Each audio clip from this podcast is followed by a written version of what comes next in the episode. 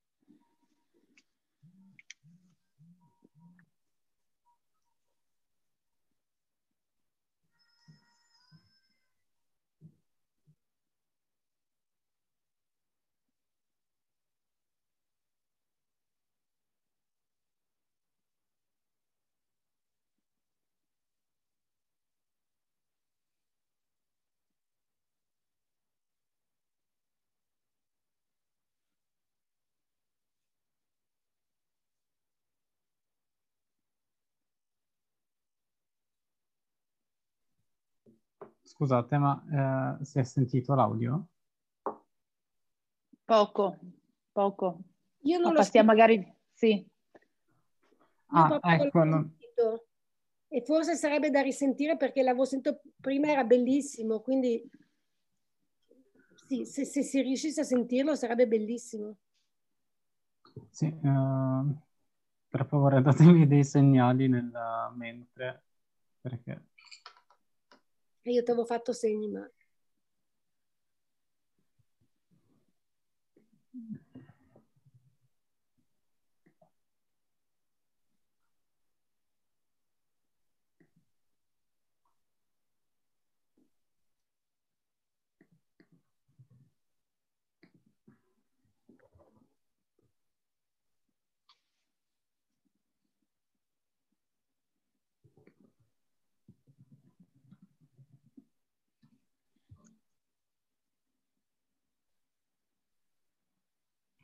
Arriva. 30 secondi e arriva.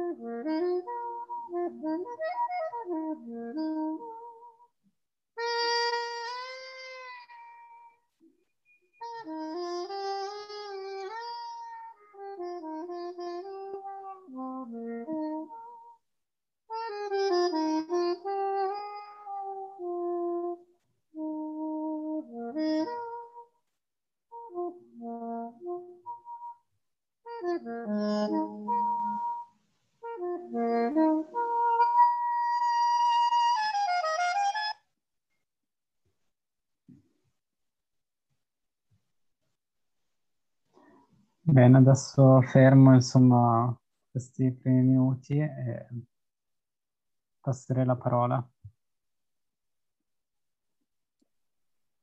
Allora, naturalmente dopo sarà Daniela a raccontarci che cos'è stato, che cos'è questa, questa cosa che abbiamo visto, anche se possiamo immaginarlo, insomma, comunque parlava molto, a me quello che ha colpito è la frase ogni vita è un racconto e non riesco a questo proposito a resistere perché proprio oggi ho sentito delle dichiarazioni che molti di noi hanno sentito, credo anche guardando i telegiornali, eh, riguardo alla morte delle persone settantenni che sono morte in questi giorni, in cui si diceva che, che sì, ma erano tutti morti, non produttivi e quindi non utili al progresso economico del paese. Questa è stata la dichiarazione di un politico oggi in Italia. Allora, questo, vedere questo, sentire questa musica e leggere ogni vita è un racconto ci riporta sul peso che le vite hanno e che la vita ha sempre e l'importanza della persona, che sia produttiva, non sia produttiva, che abbia 70 anni o 30, insomma, la vita è una cosa importante. Quindi grazie Daniela che ci hai portato questa testimonianza bella. Eh, Daniela, allora io non conoscevo Daniela, non sapevo nemmeno che esisteva e lei credo che non sapevo che esistesse e lei probabilmente non sapeva che esistesse passi tra passi, non lo so. Ne avevo sentito parlare, sì. E, ehm, però abbiamo scop- siamo state messe in contatto mm. eh, per, per, quasi per caso da Lisa Martignetti che domani sera, da Elisa Martignetti che domani sera eh, sarà protagonista di una serata con Mattia Baldovin e, ehm, e mi ha detto ah, ma io conosco la, una persona che fa per te che sarebbe fondamentale nell'edizione di quest'anno della rassegna e mi ha messo in contatto con Daniela. Noi ci siamo sentite telefonicamente moltissime volte. E, e io sono stata felicissima di avere Daniela qui con noi e della sua disponibilità immediata e generosità. E ho scoperto che abbiamo tante cose in comune perché tutte e due fin da, dalla laurea e forse anche da prima ci siamo interessate del tema morte. E, come dire, svolgendo dei percorsi un po' paralleli e c'era venuta un sacco di voglia di conoscerci e speravamo tanto di conoscerci mm. oggi, di poterci conoscere oggi. Mm. Non è stato così, ma ci siamo dati appuntamento a tempi migliori e quindi di sicuro continueremo questo scambio. Chi sì. è Daniela? È laureata in filosofia, ma dice che non è una filosofa e quindi le crediamo, però è laureata in filosofia con una tesi dedicata al tema della morte, e, ehm, è giornalista, e um, si occupa di numerosi progetti editoriali e, um, e, ed è anche impegnata nel sociale e uh, in particolare da quello che capisco, che ho capito parlando dalla, dalla sua, dalla sua autobiografia, insomma, anche e soprattutto sui temi di, inter, interculturali e anche sui temi che riguardano la, la situazione della donna, del femminile, giusto? Sì, sì, sì, insomma, sì, un po' di vita e un po' di morte, non si può, non si può eh, prendere solo una parte.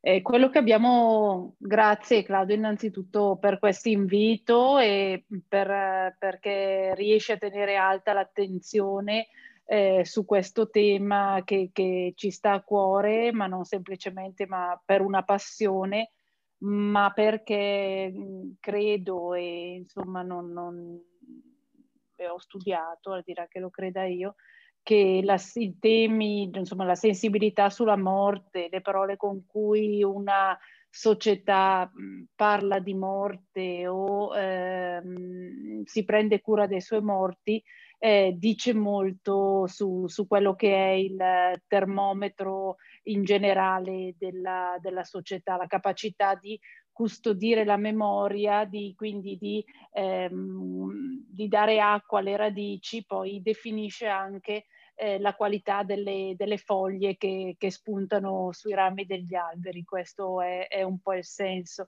Eh, quello che abbiamo sentito prima era il sax soprano di Roger Rota, che è un jazzista bergamasco, a cui abbiamo chiesto durante la, la drammatica prima fase che aveva colpito Bergamo come uno tsunami, avevamo chiesto di, di accompagnarci e di dedicarci il, un Regina Celi gregoriano che lui già aveva elaborato e quello che c'era alle sue spalle era eh, quello che abbiamo chiamato il memoriale Ogni vita è un racconto, eh, che, ehm, che, era un grande schermo messo, quella era la sede del giornale, la sede dell'Eco di Bergamo, abbiamo montato uno schermo 6 metri per 3 e lì abbiamo fatto scorrere a partire dal, dal 30 aprile e fino al 3 giugno eh, i quasi 6.000 volti e nomi delle persone che,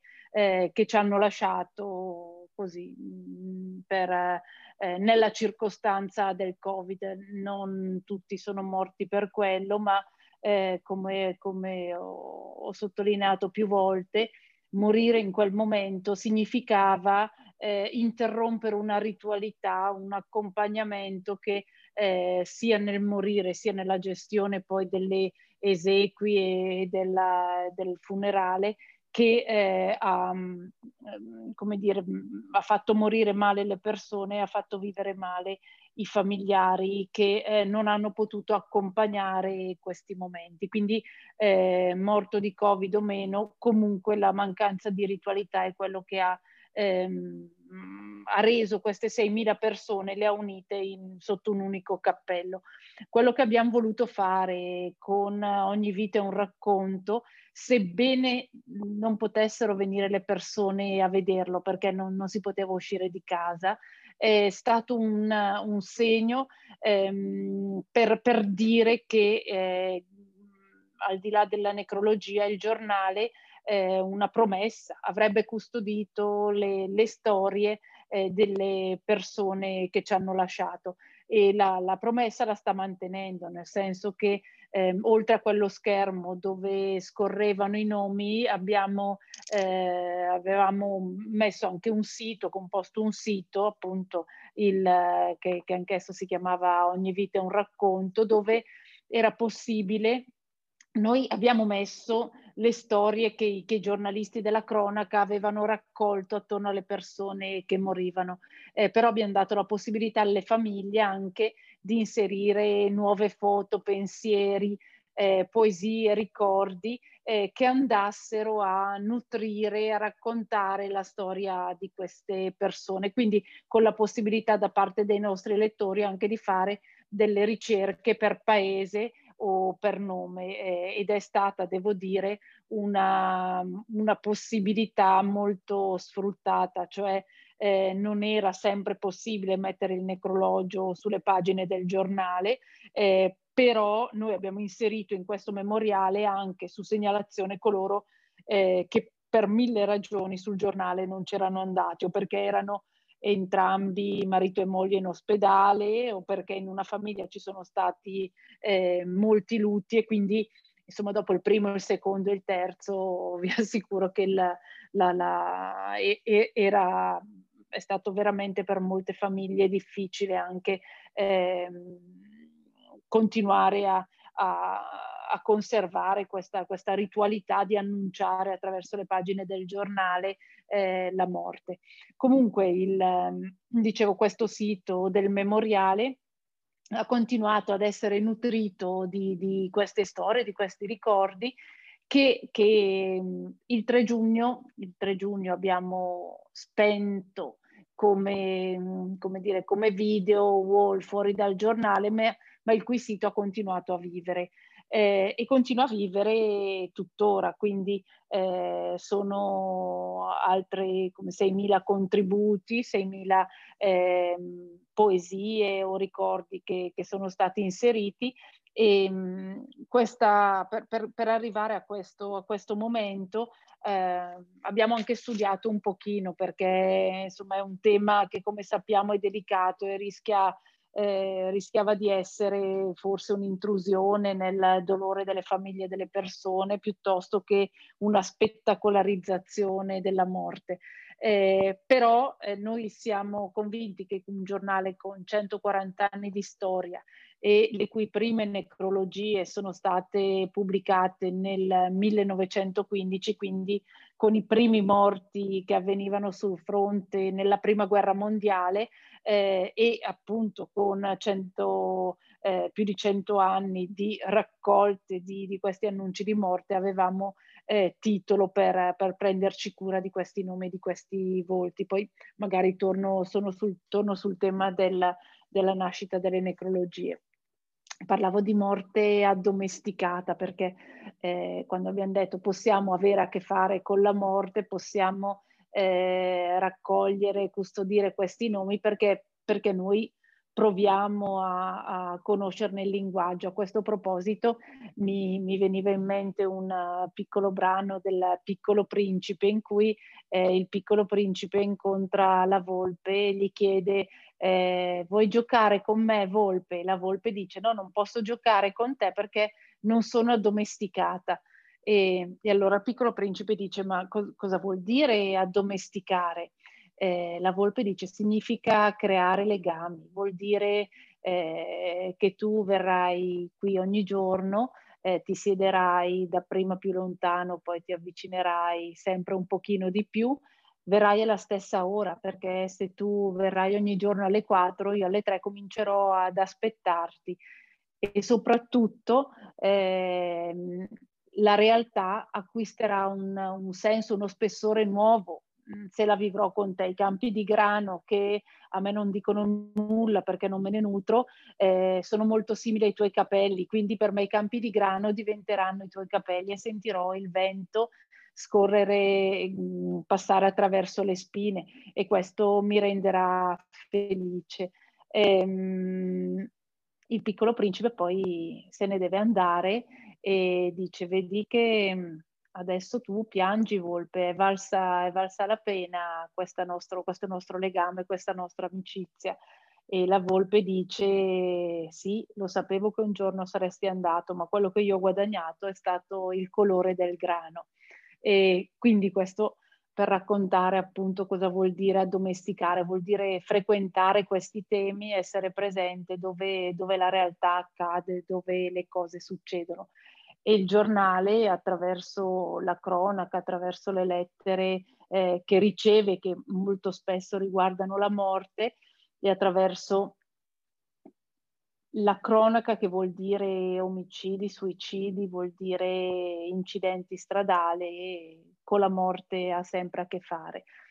E, ehm, e siamo un giornale cattolico, quindi anche riguardo a questo, eh, con, con, grande orgoglio mi viene da dire che, che una delle eredità che, che, che abbiamo ricevuto da, da, Don Andrea Spada, che è stato il nostro direttore storico, è stata quella di non parlare dei suicidi, perché per noi i suicidi sono come dire, un momento ancora più intimo rispetto a, alle notizie di cronaca, quindi cerchiamo, cerchiamo sempre di non spettacolarizzarla.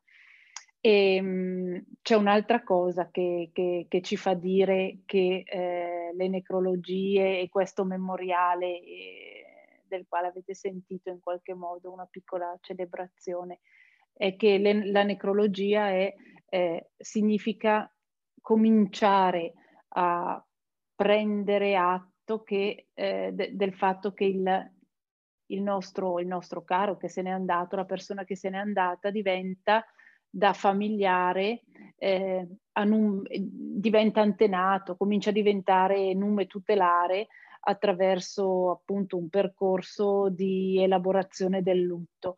Eh, nel momento in cui eh, noi cominciamo, cominciamo, a parlarne eh, e, e, e ne annunciamo la morte, già quella persona entra in un, in un, mondo diverso. Vedremo poi quali sono in particolare i percorsi che, che, che, vengono fatti in cui il giornale accompagna in qualche modo questa società bergamasca eh, che è molto diversa eh, e poi lo vedremo insieme rispetto a, alla morte come viene vissuta in una città di Milano o nel nord Europa o in America o nel, nel sud dell'Italia e lo vedremo attraverso l'analisi di alcuni segni.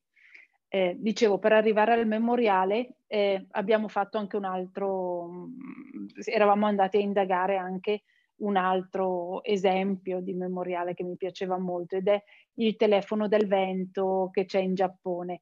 Eh, il telefono del vento era stato messo da un cittadino, Aitaru Sazaki, che nel 2010 eh, aveva perso suo cugino. E allora eh, nel suo bel giardino che si affaccia sull'Oceano Pacifico, eh, sul fianco della montagna della balena, ha messo una, una cabina telefonica bianca dove dentro ha messo un, un, libro, un quaderno dove era possibile prendere alcuni appunti e eh, un telefono collegato semplicemente a, al nulla. Eh, lui lo usava per parlare con il cugino, nel, ma eh, quando eh, è avvenuto, quando su quella costa si è abbattuto lo tsunami nel 2011, eh, questa cabina telefonica ha cominciato ad essere meta di pellegrinaggio rispetto alle persone della cittadina che avevano perso così improvvisamente i loro cari. Considerate che in quella cittadina del Giappone ci sono state 20.000 vittime eh, con un unico tsunami che, ha, eh, che rappresentavano il 10% della popolazione di quella città e quel telefono del vento è diventato un po' il simbolo, un, come una, una, breccia che si apriva nel cielo per eh, continuare questa comunicazione nell'aldilà. Eh, mi, mi, piaceva pensare che il video che voi avete visto alle spalle di Roger Rota in qualche modo fosse eh, il, uno squarcio nel cielo dove era possibile per un'ultima volta eh, salutare il proprio caro mi piace ricordare un esempio, io ho continuato a lavorare in tutti i giorni eh, del lockdown eh, appunto nel, nel giornale. E, e, qualche volta passavano alcune persone eh, che, che, magari per qualche ragione giustificata passavano a Bergamo, allora venivano lì sotto a guardare il memoriale e, e, e insomma, per alcuni giorni ho visto una famigliuola e allora sono scesa a chiedere perché erano tanti, ogni otto secondi passavano, ma voi potete immaginare che veder scorrere 6.000 persone, insomma era difficile anche calcolare il tempo giusto in cui sarebbe apparso il proprio caro, sebbene seguissero un, eh, un succedersi cronologico. E loro mi hanno detto abbiamo perso la nostra, nostra figlia eh, e, e vorremmo insomma siamo qua a cercare di calcolare quando, quando c'è. Inutile dire che, che, abbiamo fermato il memoriale, abbiamo fatto uscire il volto della bambina, quindi, era, quindi coinvolgendo da remoto tecnici, eccetera, e, e poi io me ne sono andata e, e ho guardato dalla finestra questa, l'emozione di, di poter salutare questa bambina che mi rimarrà sempre nel. E a proposito di questo telefono del vento, eh, ce n'è uno che non ho ancora visto, ma magari c'è qualcuno in collegamento da Savona. Mi dicono che c'è eh, al rifugio Prato Rotondo sul Monte Beigua a Savona c'è un altro telefono del vento a, a 1100 metri sul livello del mare. Insomma, mi, mi piacerebbe andare a vederlo perché comunque è una, ripeto, credo sia un, una carezza che, che, a volte è bello anche ricevere.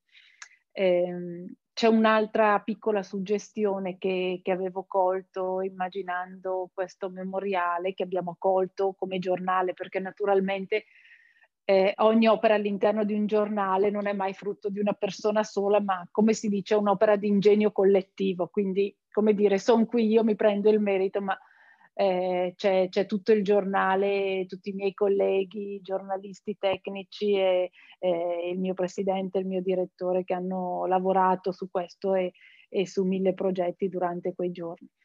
E, ehm, avevamo anche, avevo sottoposto anche all'attenzione alcuni esempi di memoriale, tra i quali quello di che, che, non è proprio un memoriale, ma è un'esperienza credo interessante, quella di Art Island a New York, quell'isola che, che sta davanti a Manhattan e, ehm, e che per, per secoli, ha, insomma, da metà dell'Ottocento ha ospitato eh, una prigione, un ospedale psichiatrico, un uh, centro per raccogliere i malati tubercolosi, un riformatorio e oggi sono sepolte un milione di vittime che sono per un certo periodo sono state le vittime delle varie pestilenze. Oggi che ospitano i vari John Dunn e Jane Dunn che sono il nome con cui vengono chiamati eh, le persone che muoiono per strada e che non hanno un nome e un volto. E appunto vengono, vengono seppelliti lì e, ehm, mi era piaciuta l'idea di eh, un artista la quale aveva proposto a un certo momento del giorno di far partire delle, dei fari luminosi eh, da quel cimitero verso il cielo per eh, segnalare la, la presenza di, di, queste persone che non, che non passino neanche, eh, neanche in morte per, eh, nel, nell'anonimato. Insomma. E questo pure mi, sembra, mi sembrava una suggestione bella. Poi eh, c'era un'altra qual, qual, qualche altra suggestione che c'era venuta eh, durante quel periodo e con la quale facevamo i conti. E c'era la modalità in cui il New York Times aveva trattato le eh, vittime delle torri gemelle, li aveva messi eh, tutti insieme nella prima pagina del giornale e dentro aveva declinato il racconto giorno per giorno di alcune vite. Ci sembrava un'esperienza interessante e devo dire che insomma in qualche modo l'abbiamo, la, l'abbiamo copiata, anche se insomma, non voglio fare paragoni con il New York Times, ma noi già, già da quattro anni in questi giorni pubblichiamo un libretto eh, con il giornale che raccoglie eh, i nomi di tutti i defunti dell'anno, che per darvi la misura di, di, di quello che è successo, ogni anno a Bergamo muoiono circa 4.500 persone che, che, finiscono sulle pagine del giornale e, e, nei 40 giorni della pandemia a Bergamo ne sono morte 6.000, quindi eh, è stata proprio un'ecatombe. E, mh, mm, abbiamo in questi giorni è uscito appunto il libretto che in qualche modo riprende appunto si rimanda con quello che è accaduto, che, che ha fatto il New York Times, eh, che ha pubblicato nella sua interezza i nomi delle vittime. Eh, dicevo che le, mh, mm, il memoriale viene, insomma, è, è un figlio eh, delle pagine delle necrologie, eh, che sono per eh, quelli che sono i vecchi della città, eh, sono un po' un,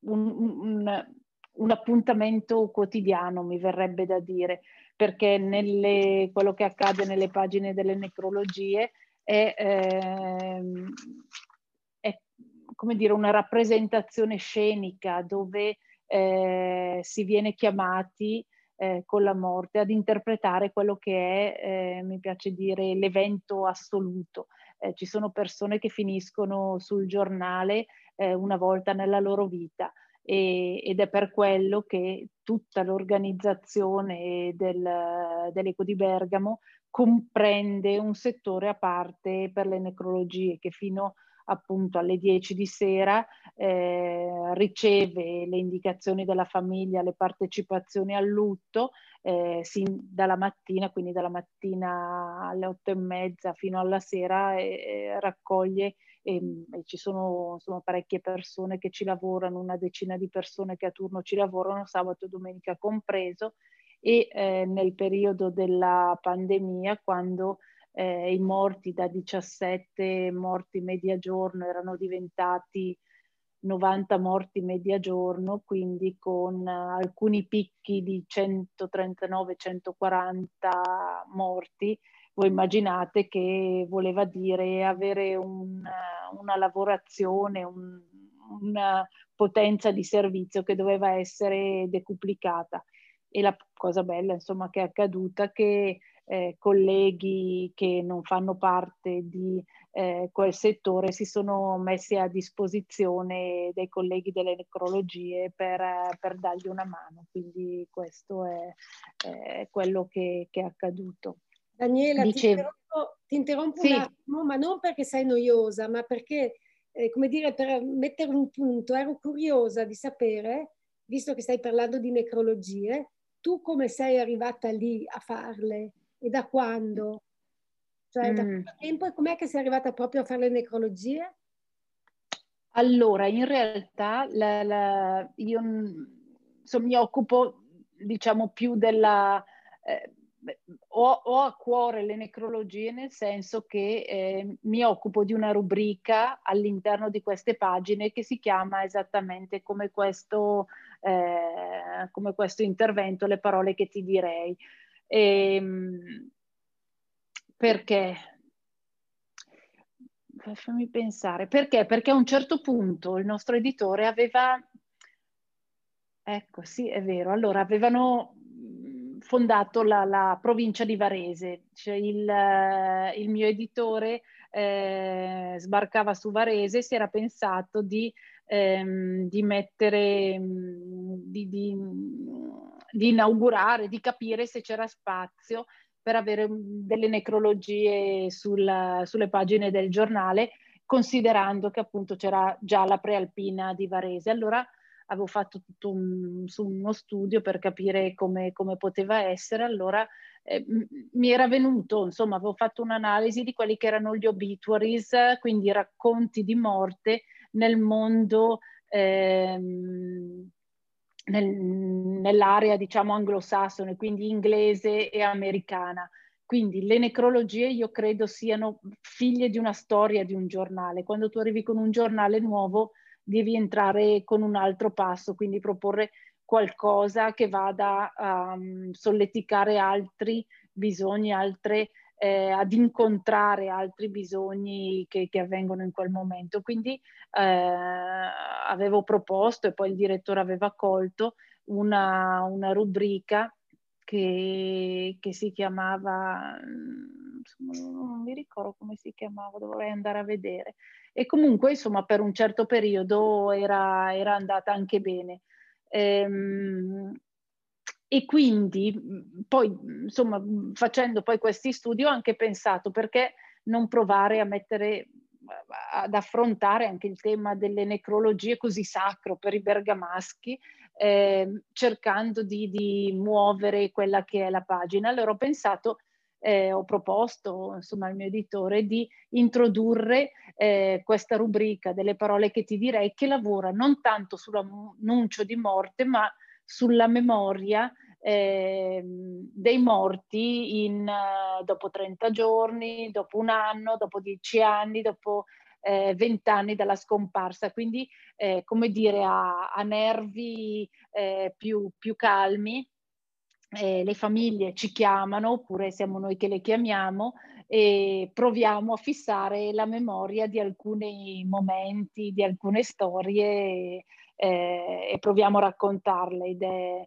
eh, insomma quella è un po' la, la, la storia della rubrica. Poi mh, tu immaginati che fino al 2014 le foto delle necrologie erano rigorosamente in bianco e nero e allora anche lì insomma, mi, è sembrato, eh, mi è sembrato opportuno provare, eh, considerando che da, da 20 anni, da oltre 20 anni il resto del giornale era colori, che si poteva anche immaginare di mettere i morti con eh, i volti a colori e quindi e anche lì c'è stato, insomma, è stato accolto.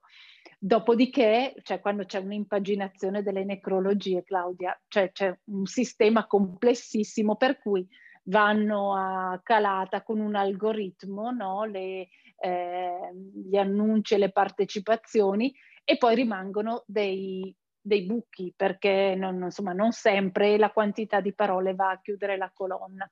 E allora ehm, anche lì mano a mano raccolgo delle, eh, delle preghiere, delle espressioni di consolazione, delle, eh, dei pensieri, eh, creo quelli che sono dire, dei, dei tappini tipografici che quindi a fine serata vanno a appunto a coccolare a, e ad animare, come chiamo io, eh, questa, questa pagina.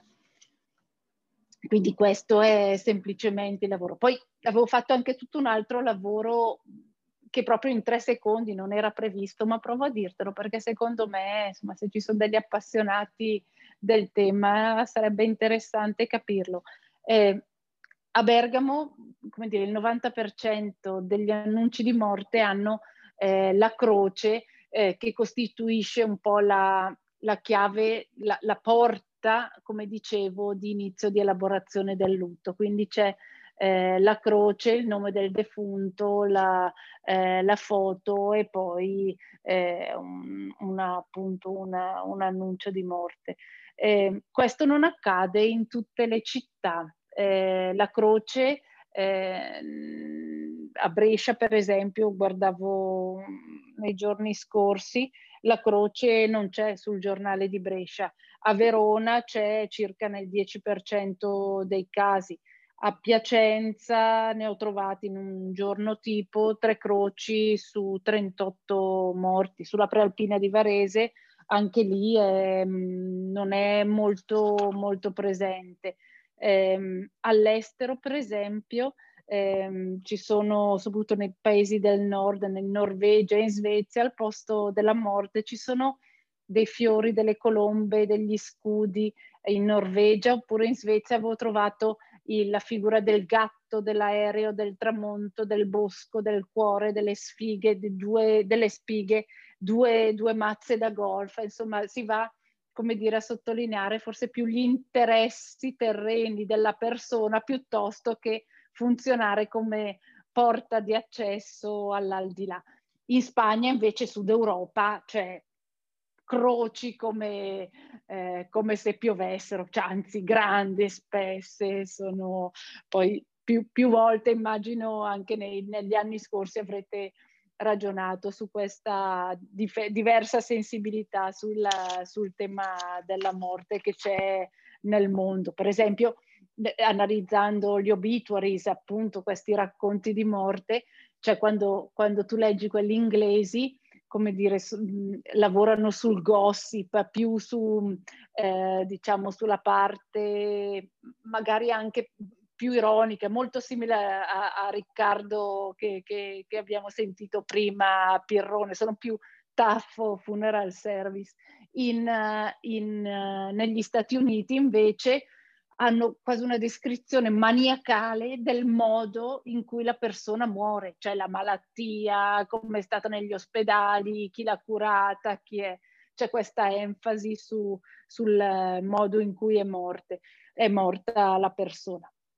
Noi, come dire, nella, nella, nella ritualità di queste, di queste valli bergamasche, invece abbiamo eh, una serie di elementi che, ehm, che vanno appunto dal momento in cui torna il defunto in casa, quindi poi si, si posiziona facendolo entrare eh, con, eh, con, i piedi verso l'esterno, eh, si apre un pochino la porta perché simbolicamente l'anima esca, si mettono le candele ai lati della bara perché si, si, si favorisca eh, la fuoriuscita dell'anima, si, si, fa la veglia, quindi il, il morto viene vegliato nel senso vero del termine, dove ove è possibile si, si, sta anche di notte insieme, insieme a, alla salma. Quindi eh, questi sono un po' la, la, i legami nei paesi, soprattutto quelli piccoli,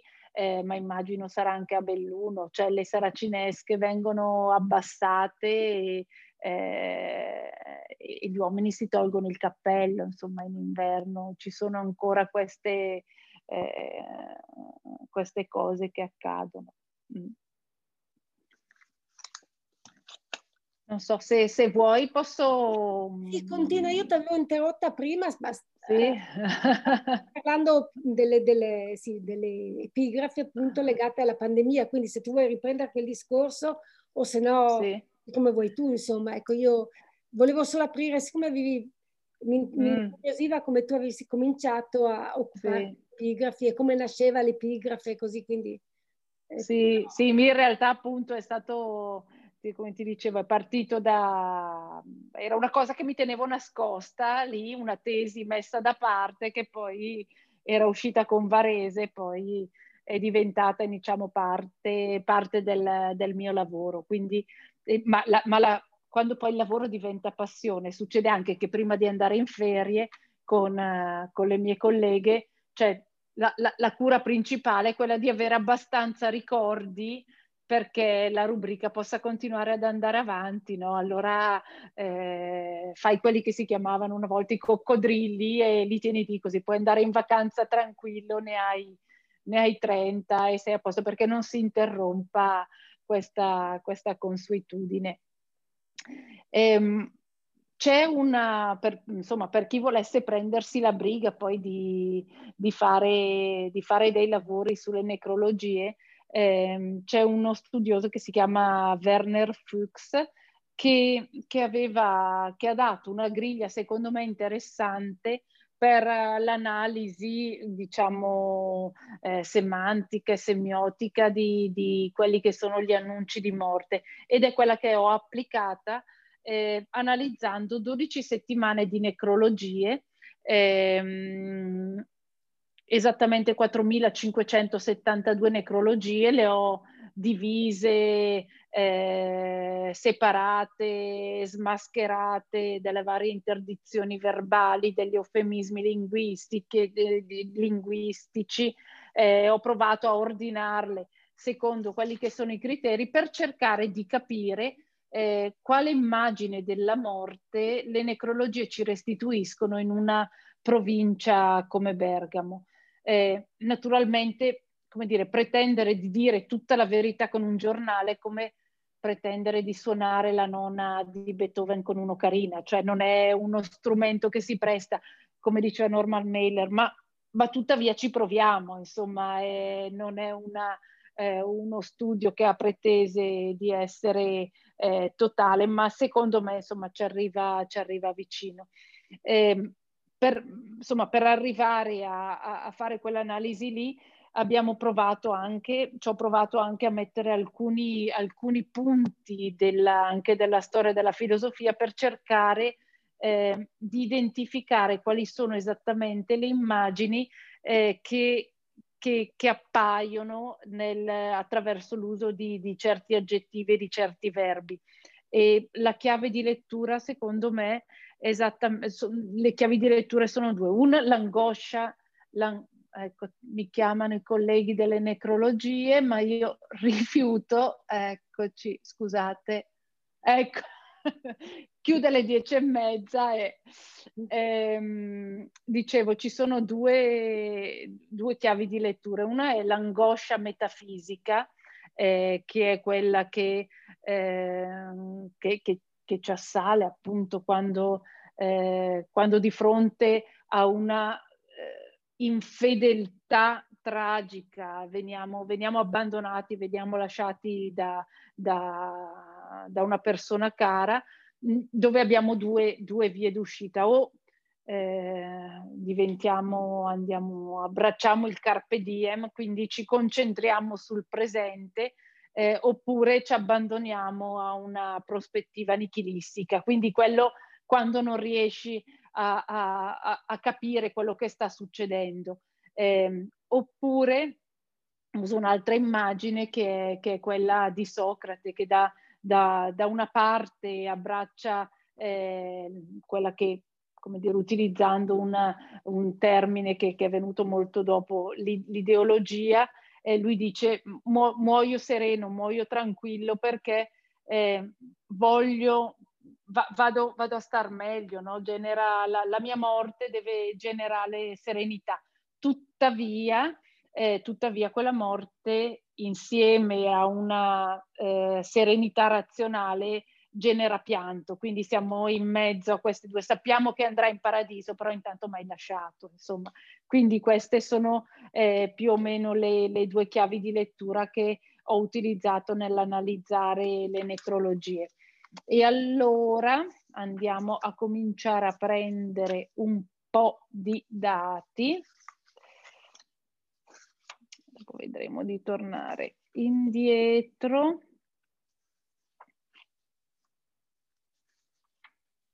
Ok.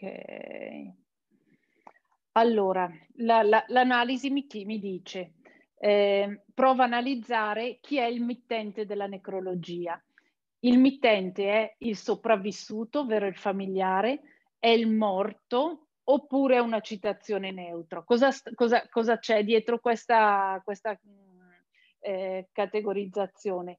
Eh, noi sappiamo che fino a un paio di secoli fa il soggetto della morte era il morto, che era colui che presiedeva eh, la propria morte, era colui che eh, sapeva che doveva morire, quindi non c'era la, la menzogna reciproca del, eh, del letto d'ospedale dove eh, non ti dicono che stai morendo, ehm, chiamava attorno a sé i propri cari, affidava eh, la propria eredità, qualcuno addirittura eh, ci raccontano poi i testamenti che non fidandosi di alcuni legati affidati li facevano, li, eh, li incideva su pietra e li affiggeva in chiesa. Ricordatevi che ho lasciato un legato per cui ogni giovedì dovrà essere detta una messa per me. Allora, il, il morto nelle necrologie è mittente solo nel 17% dei casi il sopravvissuto nel 57%. Quindi vuol dire che a gestire l'annuncio di morte ormai sono i familiari, il morto è delegittimato. La forma espressiva, che è il passaggio successivo, è, è l'annuncio, quindi ehm, non viene il, il, quello che era il ritratto, quindi ehm, per dire cosa faceva la persona, eh, cosa ha lasciato, eh, che mestiere faceva, cosa ha insegnato, l'eredità, in fase di annuncio non viene tanto presa in considerazione. Quindi per eh, il 52% dei casi ci si limita all'annuncio. Poi, e ho quasi finito questa parte qui, l'azione del morire una, viene espresso in forma attiva o in forma passiva, ovvero eh, è morto, ehm,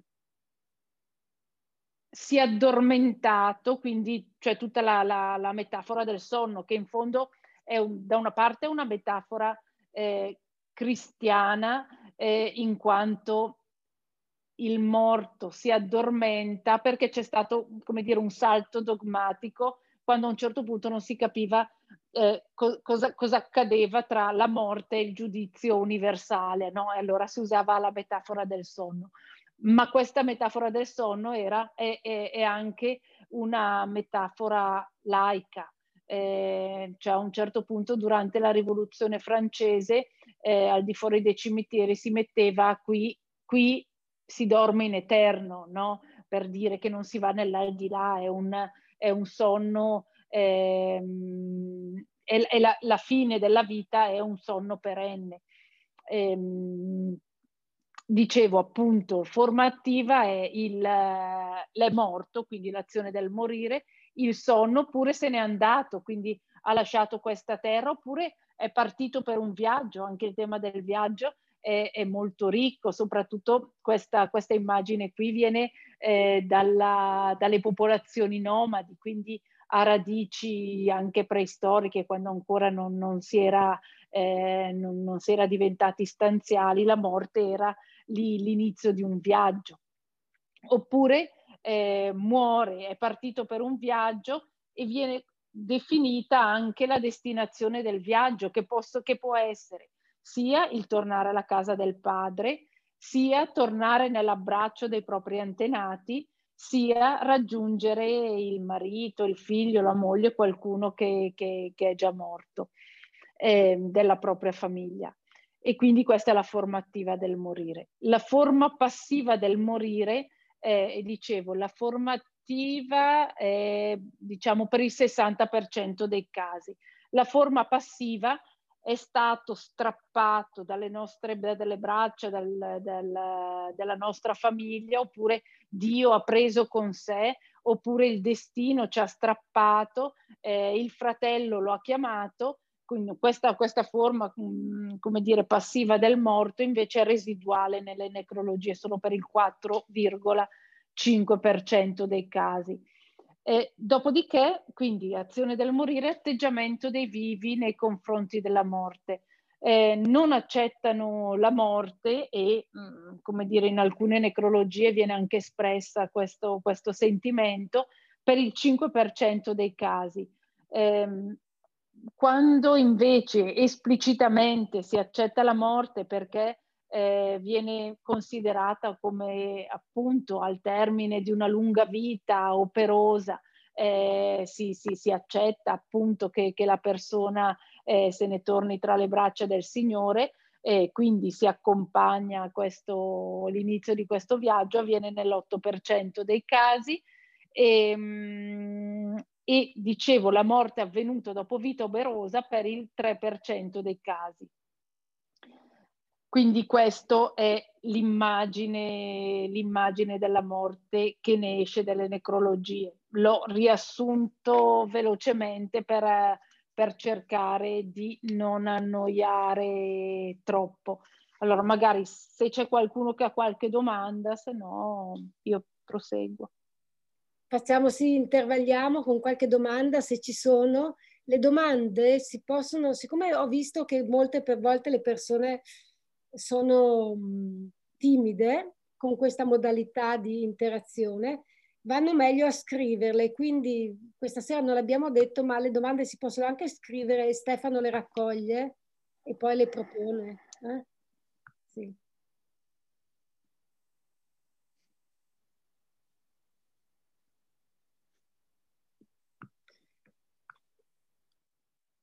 E ho anche visto che delle volte eh, bisogna rompere l'acqua e allora la provo a rompere io in questo momento. Ti chiedo, ehm, per ritornare a un argomento che stavi trattando anche prima, eh, secondo te in questo, in questo, momento in cui le persone morivano, eh, cioè scomparivano improvvisamente dalla vita del, della comunità, finivano in ospedale e non ricomparivano più di fatto, no? Che sì, non, non, si potevano fare funerali, non si potevano andare a trovare, non si... Mm. Quindi che ruolo hanno, hanno avuto un ruolo particolare le necrologie in questa fase? E le pagine? Sì, di fatto, sì, di fatto è stata, sì, ha avuto un duplice ruolo. Uno era l'uni, l'unico, l'unico passaggio della ritualità che si salvava, no? Eh, attraverso gli annunci di morte era possibile eh, sapere cosa stava accadendo attorno. E c'è il, il collega Isaia Invernizzi che, che, che, ha fatto un lavoro eccezionale quando eh, a un certo punto, verso metà aprile, i dati della protezione civile ci dicevano che erano morte 2050 persone. Eh, sulle pagine delle necrologie noi avevamo 80-90 morti medi giorno. E allora lui ha fatto, una, eh, ha fatto un sondaggio molto semplice chiedendo a, a tutti i comuni di comunicarci quanti erano i morti avvenuti in quelle settimane e appunto ed è emerso quello che eh, chi guardava le necrologie sentiva che stava accadendo. Qui c- c- ci sono dei numeri che non tornano eh, e dal 2050 erano diventati 6.000 di fatto i morti, quindi hanno costituito il termometro eh, di, per, per, per, capire, perché quando ci sei dentro non, non riuscivamo esattamente a capirlo, a dire la verità. Quindi sì, le necrologie sono state importanti da quel punto di vista. Cioè, tieni presente che appunto poi su Bergamo le necrologie, ripeto, molto più che in tutte le altre città, eh, non sono solo annuncio di morte, ma sono anche partecipazione. eh, il che vuol dire che è possibile eh, aderire al lutto sia dal punto di vista istituzionale, quindi eh, se un personaggio è pubblico ha naturalmente il codazzo di, nelle necrologie, ma anche se un personaggio, una persona è ben voluta all'elenco degli amici, quindi è possibile eh, con una, come ho scritto nella piccola introduzione, attraverso un lavoro da, quasi da settimana enigmistica, ricostruire la storia di una persona attraverso le necrologie del giornale. Quindi sì, insomma, sono, sono una vera e propria notizia di cronaca. Mm. Altre domande? Qualcuno? Sì, io Vorrei chiedere una cosa a proposito dell'analisi sull'immagine che compare della, della, appunto della, della, morte attiva, quella passiva, quella operosa, eccetera. Mi chiedevo se dopo la pandemia vi siete resi conto che sono aumentati molto, è aumentata molto la quota del, della morte passiva, perché appunto, eh, come diceva Claudia, queste, queste, persone sono state inghiottite, cioè sono proprio scomparse, cioè non, non, sono morte e quindi in qualche maniera mi sembra che la parte attiva forse è, è un po' andata a farsi, a farsi benedire, mm. non lo so. Mm. Allora, mh, mm, è interessante questa domanda e, e, non ho ancora fatto un lavoro sulle necrologie ehm, un lavoro testuale delle necrologie in quei giorni, però è sicuramente una delle cose che, eh, che andrò a fare. Eh, come è cambiata la, la, la, modalità di annuncio della morte in quei giorni. Sì, ma sicuramente, eh, come dire, considerando che è un discorso appunto protetto, codificato e, e, e in quei giorni era anche ehm, quasi forzato, quasi ehm, appunto necessario, ehm, secondo me la standardizzazione è prevalsa, così a, a, naso secondo me c'è stato sicuramente meno tempo per, per andare a nutrirlo di, di viaggi, di riferimenti letterari, insomma, però ci faccio, ci farò qualche analisi sicuramente. Mm. Grazie, sì, ottima segnalazione.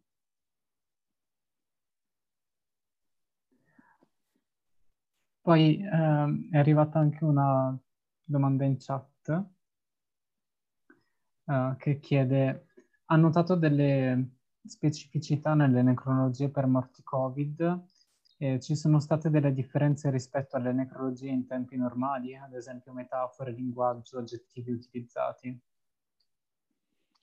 Allora, sì, come dicevo, le, le, l'unico dato che io posso dare per certo è che gli aggettivi sono quasi scomparsi, eh, così come le citazioni, così considerate che c'è tra Sant'Agostino, Pirandello e eh, tutti insomma quelli che sono i, i normali riferimenti letterari che, che, vengono, che, vengono, offerti e che servono per, uh, per nutrire questo annuncio in quei giorni no, non venivano utilizzati. Come dire, lavorando, cioè guardando la quantità di distici che sono appunto la frasetta che c'è sopra in quei giorni no, non c'erano, non c'erano. Quindi sicuramente ha, eh, eh, erano annunci più secchi, mm. però eh, andrò, andrò sicuramente a verificarli. Confesso, confesso che eh, abbiamo avuto tante persone, tanti giornalisti da tutto il mondo che venivano a vedere queste 13 pagine delle necrologie che ce le facevano sfogliare perché era, era il, la notizia. Da lì ad andare a leggerle, credo che nessuno di noi ha avuto ancora il coraggio di andare a lavorarci dentro, è ancora tanto, tanto fresco. Mm. Quello che abbiamo fatto, per esempio, ehm, ma proprio dunque noi abbiamo tolto quel memoriale, abbiamo in qualche modo eh, pa- passato oltre, eh, l'abbiamo tolto il 3 giugno perché non ce la facevamo più a vederlo, perché, perché era giusto ripartire. Abbiamo chiuso quel momento lì regalando a tutti i nostri lettori una bandiera con un grande cuore che si chiamava Io amo Bergamo, che era un po' la, la, la bandiera della rinascita. E, e, con quello abbiamo voluto come dire, mettere, mettere da parte queste lacrime perché, eh, perché era necessario um, ricompattarsi, fare mangiare quello che si chiama il pane del lutto per, per andare avanti, perché eh, a Bergamo, ma anche in molte parti del, eh, dell'Italia non come dire, il pianto ha una sua ritualità, ma poi bisogna, bisogna andare avanti perché, perché, siamo fatti così. E, ehm, quello che abbiamo fatto in alcuni paesi, a Nembro e ad Alzano, per esempio, ci sto lavorando, è eh, il, come dire, il recupero di alcuni oggetti appartenuti a quelle persone perché soprattutto a Nembro Alzano sono morti, è morta un, davvero un'intera generazione, le abbiamo portate in piazza, le abbiamo condivise, che era la bicicletta del Luigi, la Pecar di questo, la macchina per cucire, eh, il telaio. Le abbiamo portate lì, le abbiamo raccontate per restituire una nuova vita a questi oggetti. Non potevano continuare ad essere all'interno della comunità gli oggetti appartenuti a, una, a persone che non c'era più e, e, e, e, rimasti lì con quel nome lì. Dovevamo reimmetterli nella vita. Quindi eh, e anche per le famiglie stato, sono stati gesti eh, molto importanti, eh, li abbiamo condivisi e eh, sì, è stato, è stato un, sono stati dei percorsi belli e il giornale appunto anche in quei casi lì ha cercato di accompagnare questi momenti. Mm.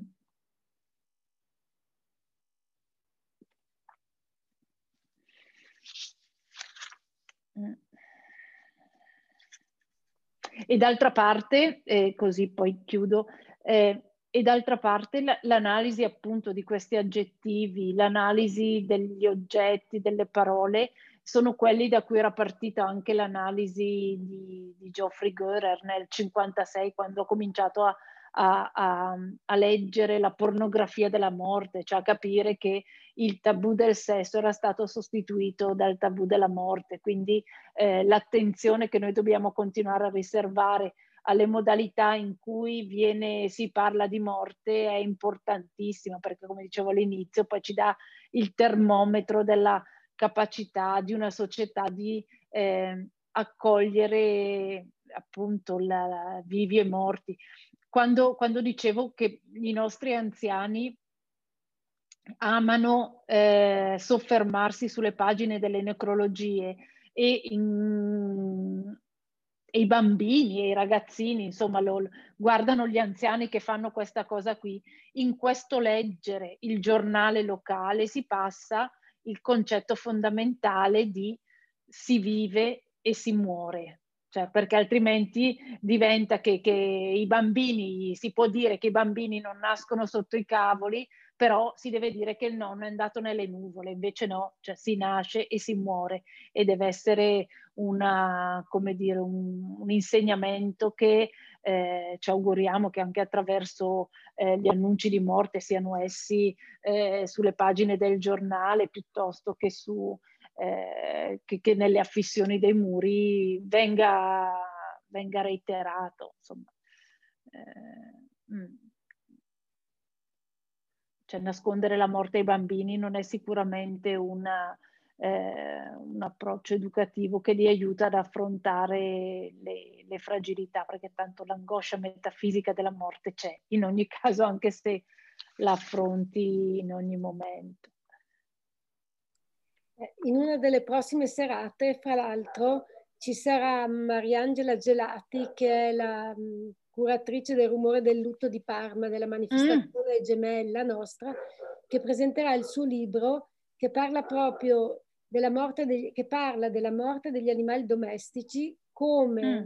anche come mezzo per abituare i bambini all'idea della morte nel mm. momento cui la morte viene allontanata perché finiscono a morire negli ospedali le persone i mm. bambini poi non vengono portati, mm. però abituarsi che il tuo cane, il tuo gatto, il tuo uccellino muoiono, um, mi sembra che lei dica, ce ne parlerà lei, ma è un modo per cominciare ad avvicinare il bambino alla morte. Se ci pensiamo, io ho tanti certo. animali nella, nella, quotidianità, una persona che ha animali o vive nella natura mm. si confronta col tema della morte anche adesso.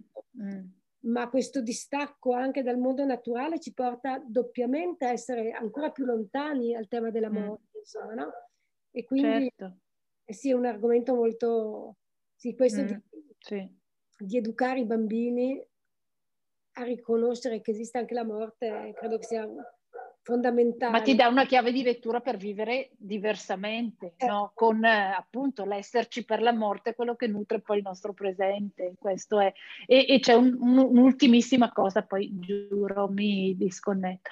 Eh, le, le, necrologie nascono, dicevo, durante la prima guerra mondiale, quando eh, le famiglie, gli, gli, i soldati andavano al fronte e attraverso le prefetture cominciavano ad arrivare le notizie di morte, quindi quella che doveva essere l'impresa eroica della vittoria, della lotta per la patria, eh, concretamente all'interno delle famiglie arrivava a casa attraverso una, un telegramma di morte. Allora anche in quel caso il, il giornale, ma l'Eco di Bergamo, ma anche quelli che in quel periodo c'erano, Gazzetta di Parma e altri, eh, hanno funzionato come filtro tra la prefettura e la famiglia. Eh, funzionando come filtro eh, andavano a raccontare eh, il modo, diciamo, ehm, la, la, vita di questi ragazzi eh, che hanno dato la loro, appunto, la loro esistenza, sacrificato la loro esistenza per la patria. E queste necrologie, queste notizie di morte, appunto dal 1815 in avanti, venivano messe in prima pagina con il volto di questi ragazzini e, e la storia, la loro piccola storia, perché poi erano ragazzini giovanissimi, e, e le modalità, i, il luogo dove eh, dove avevano sacrificato la loro vita. Quindi ehm, anche in, nell'ecatombe della, della prima guerra mondiale eh, eh, il racconto ha funzionato eh, proprio per dare dignità e per dare lo spessore di quello che stava accadendo, dare il contesto, il racconto di, di quello che stava accadendo. Mm. Io chiedo ancora una cosa, a proposito del 1915, sì. la spagnola avete sì. in quel periodo cioè, una memoria di co- come ha affrontato l'ECO, per esempio, un'altra pandemia? Allora, devo dirti una cosa, che eh, la spagnola eh, né sul giornale né, sul, eh, né nelle cappellette ha avuto particolare evidenza.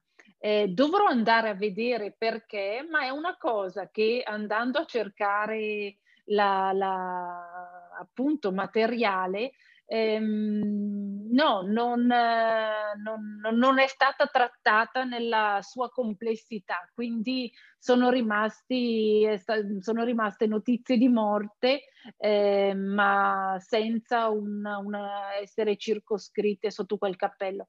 Ma per dire, abbiamo eh, nella Bergamasca abbiamo ancora le cappellette dei morti del, del 1630 con i teschietti dove eh, si ancora hanno i fiori freschi. Ci sono i morti della prima guerra mondiale, attaccato c'è il, il memoriale della seconda guerra mondiale, eh, c'è qualcosa sulle, ci sono lapidi anche di, eh, di, di, di, morti legati alle guerre del risorgimento, quindi eh, come dire, ci sono della spagnola, non c'è niente, non c'è niente.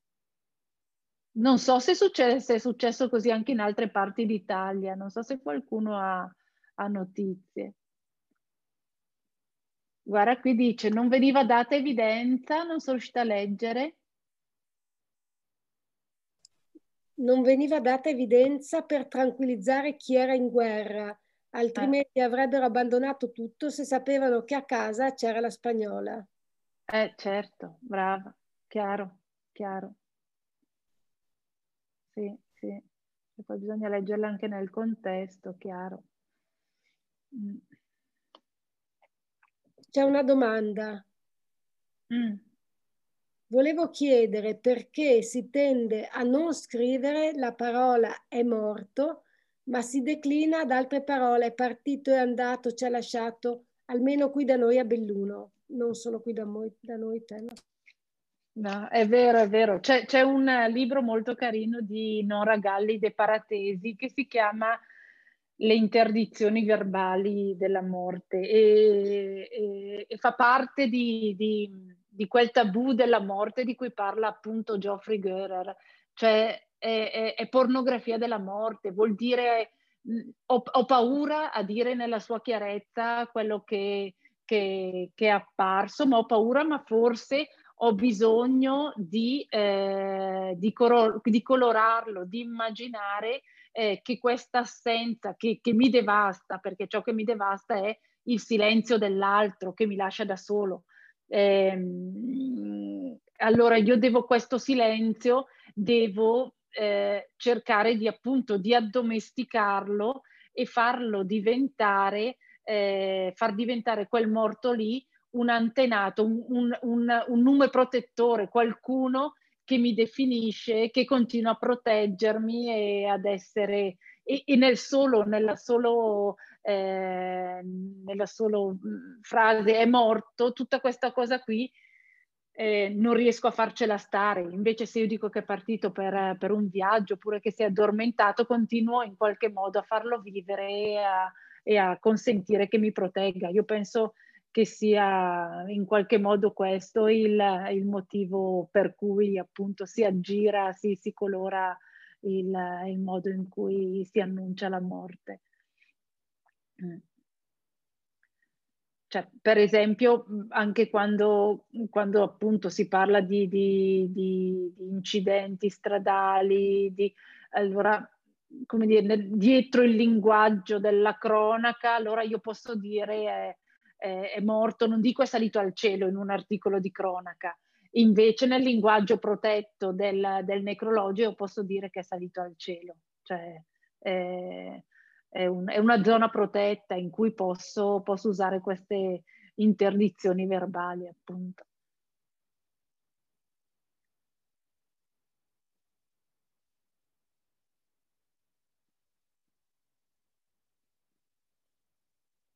Se poi, cioè, se poi noi pensiamo a, a un'altra cosa, figurati, che eh, durante la, la, rivoluzione industriale, eh, dove davvero si stava male, nel, nel senso che la, la, la, la vita dell'uomo era sicuramente messa a dura prova rispetto all'importanza delle, delle macchine che, eh, che assorbivano nelle, nelle, nelle, filande, me lo immagino nelle nostre valli piuttosto eh, che nella, nella, tetra Inghilterra dove le macchine a vapore la facevano da padrona. Eh, in quel momento eh, la morte morte veniva eh, descritta come bella, no? Era il periodo eh, in cui si, i, i grandi romanzi eh, dipingevano il, il momento del, del, distacco come un momento di liberazione. No? Quindi, come dire, di, anche, anche, il linguaggio della morte è figlio del contesto in cui nasce. Mm. Cioè dove in America la morte eh, viene in qualche modo rimossa, nel senso che è spettacolarizzata, il morto non è morto, è quasi vivente perché, perché lo colori, lo, eh, lo, lo, lo eh, il, appunto la tannato estesi lo rende, eh, lo rende bello quasi come, co, come, come se fosse vivo, anzi spesso anche più bello ancora è una forma di, di rimozione che, dove c'è la musica che lui amava. Eh, insomma, questa roba qui non è sicuramente una, come, è un processo diverso per arrivare a, a un saluto, forse è più lungo dei, del nostro, che ci consente quasi di guardare in faccia e, e appunto di annunciare con, eh, in uno spazio circoscritto per poi iniziare il percorso di saluto e, e, e di vita, di nuova vita. Mm.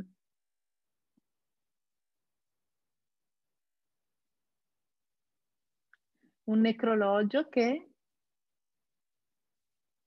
io invece vi segnalo, da Laura, io invece vi segnalo un necrologio che seguo da oltre vent'anni sul Gazzettino e nel quale la vedova ricorda il marito per due giorni consecutivi in occasione del compleanno e per altri due giorni in occasione dell'anniversario di morte. Ogni volta cita brani di poesie, di canzoni, di libri. Credo questo sia un esempio di necrologio per fare memoria, per non dimenticare, Laura. Che bello. Ah, è bello, è bellissimo, sì, sì, sì, sì. Sì, ma è, è, è vero, anch'io i miei affezionati eh, vedovi che, che, arrivano tutti gli anni con, con uh, il loro ricordino della, della moglie e, e, che poi ti raccontano, insomma c'è, c'è un signore di Bergamo, Gioia, che, che, che ha forse in modo un po' patologico, ha, ha, ha, chiuso la stanza, la loro stanza matrimoniale, confezionando gli abiti della moglie e segnando come eh, nel libro di Oran Pamuk del Museo dell'Innocenza tutti i momenti in cui lui ricorda che lei ha indossato quell'abito e, eh, e mi porta ogni volta le foto di, di, di, questa, di questo museo perché poi il museo è forse il necrologio cui, a cui fa riferimento Laura è, è più bello. Mm.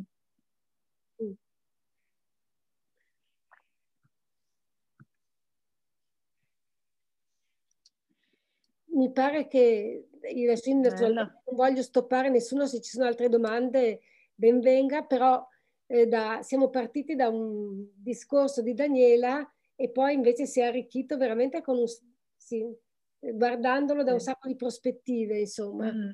E penso mm. che sia, sì, e penso che sia quello che volevamo, cioè fare una riflessione su questo, no? Sull'importanza di ricordare attraverso vari modi, sul, sull'importanza di riconoscere la morte, ma anche di, di, riconoscere il valore delle persone che hanno vissuto una vita alla fine, che lascia mm. dei segni e li lascia dentro di noi e che non è che se ne vada e non lasci mm. traccia, insomma. E credo mm. che la civiltà sia anche ricordare bene le persone che mm. ci hanno lasciato così.